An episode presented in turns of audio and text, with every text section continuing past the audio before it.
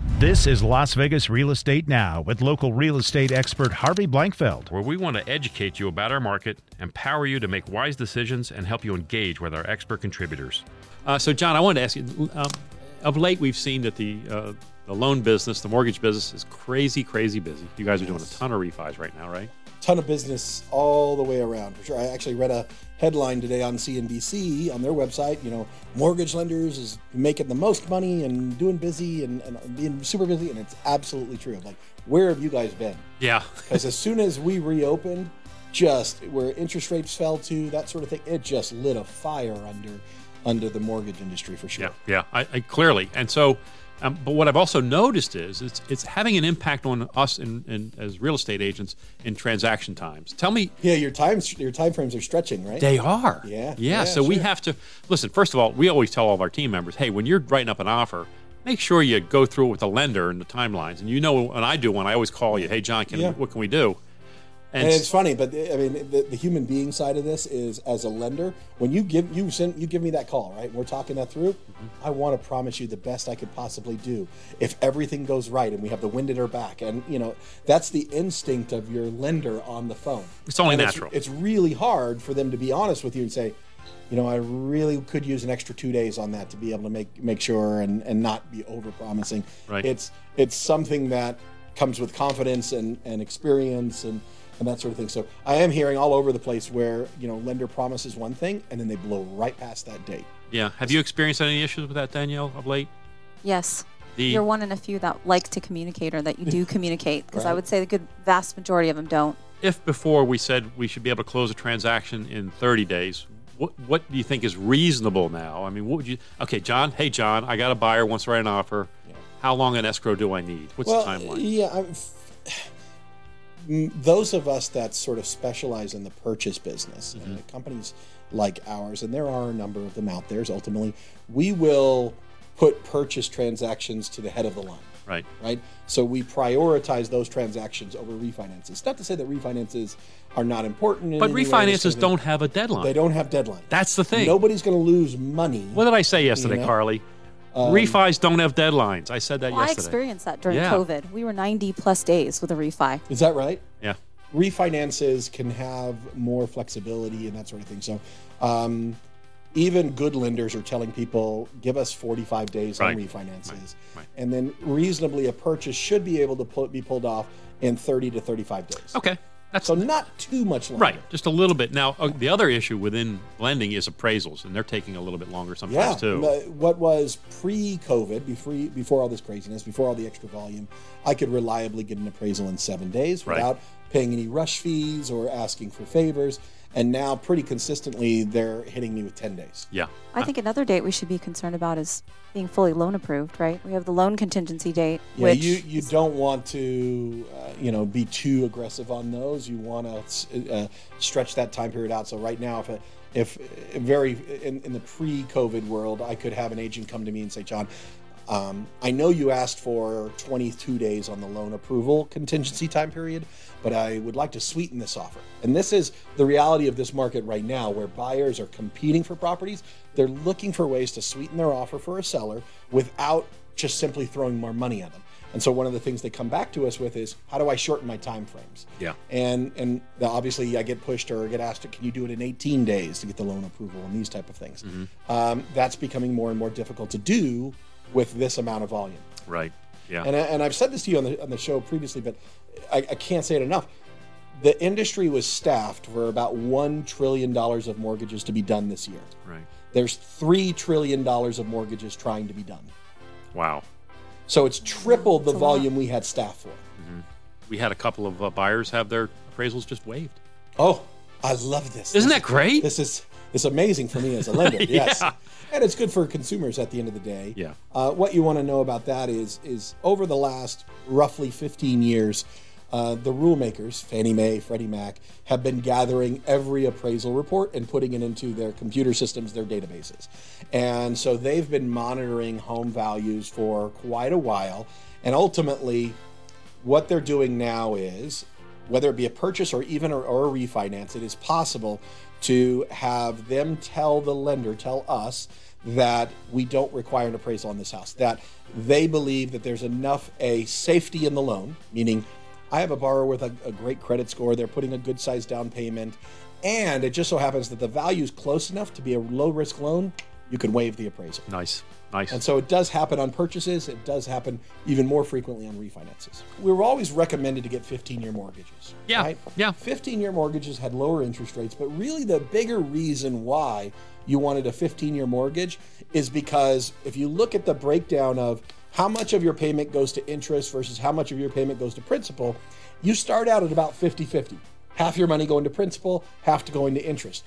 You make a lot of progress on your loan balance right out of the gate yeah, historically 30 year loans has not been the case very minor amount of interest Yeah. lots of uh, i'm sorry minor amount of principal lots of interest Right. but here's the thing with today's interest rates being so low that is now no longer the case Oh, that's a good point. 30 year mortgage you're paying something in the neighborhood of 40% Yep. of your payment is going to principal now yeah. which is amazing it's Crazy. such a powerful Yeah. tool that people don't even know that they're taking advantage Yep, of right now yep. you are a doing the same thing as buying your home tens of thousands of dollars cheaper Mm-hmm. than at a higher interest rate and you are going to build sort of family wealth so much faster that it's going to have huge long-term effects for people Yep.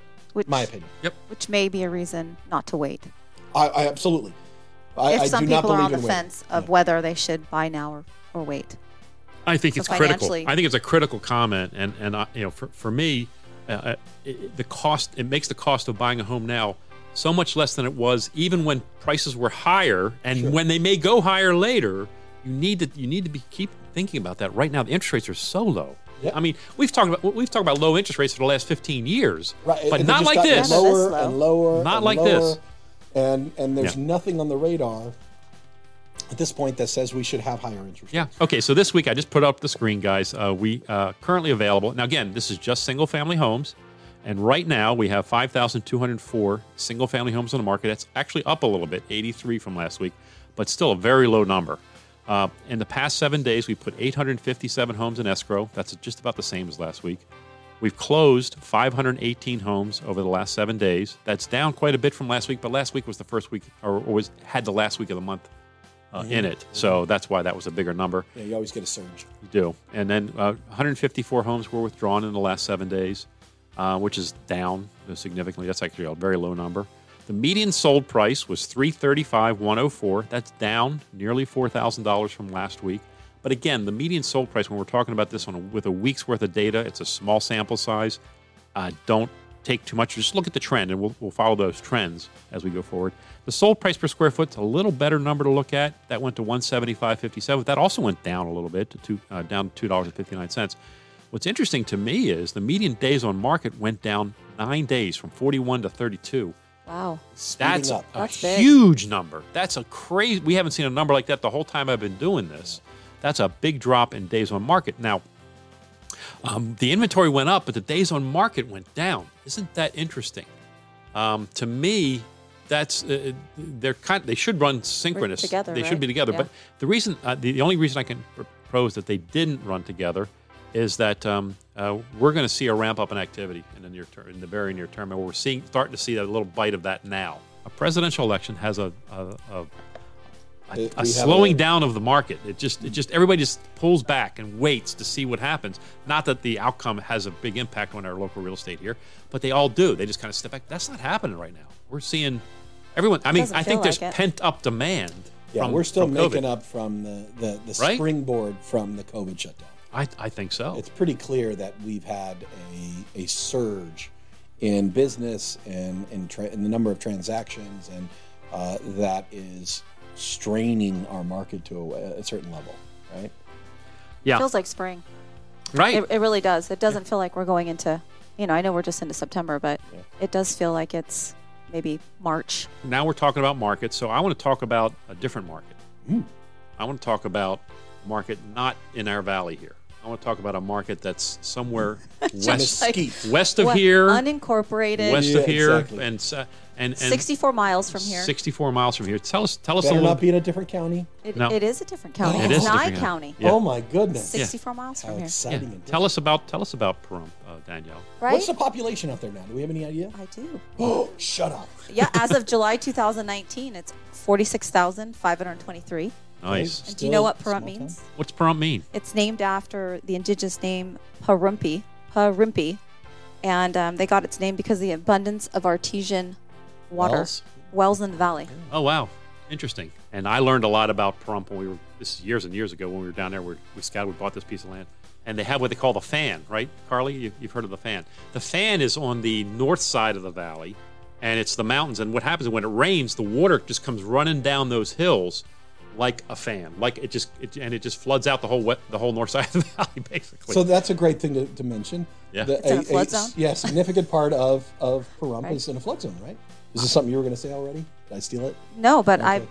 I've Yeah. sold a few properties out there in my years, and they've all been in flood zones. yeah, And the one I pulled yesterday is in a flood zone. it is. It's a, it's a big chunk of So I would the venture Pahrump to Valley, say. basically. Yeah, because they don't have the infrastructure we have here. Well, besides that, having a there's the, good time. the winery. Got to mention the winery. Yeah, they talk alcohol. about playing golf, geo catching. I don't even know what that is. Um, if you like ATVs, Geocaching? ge- geo catch. It's caching.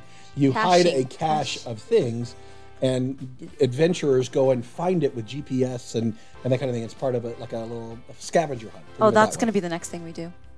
All right. Oh, wine involved. yeah, wine and geo. I just spit geo- all over. nice. Um, okay, so trails for the dunes, and then hiking Spring Mountain National uh, Recreational Area. Lots of properties with wells and septic systems, right? Yeah. That's the very common thing out there. Um, new construction rural. happening out there, right? a lot of new construction. Um, Which is really interesting to me as far as affordability. You're getting properties there for hundreds of thousands of dollars less, correct? correct. We pull. I pulled it out hundred.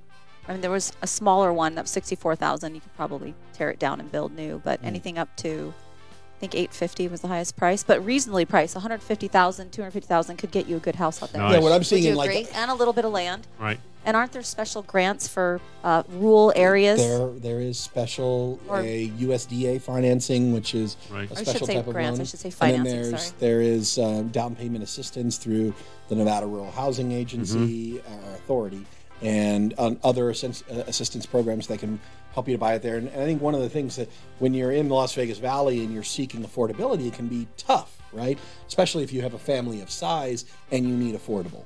And you need land. You want space. Um, Yeah, or you need space, that sort of thing. So out there, you're getting a, a lot of property, certainly with no HOAs, but even the new construction, I'm seeing a lot of that come across our systems in the twos, like plenty of it in two, 250, 275, that kind of thing, which is, when combined with these interest rates, super affordable.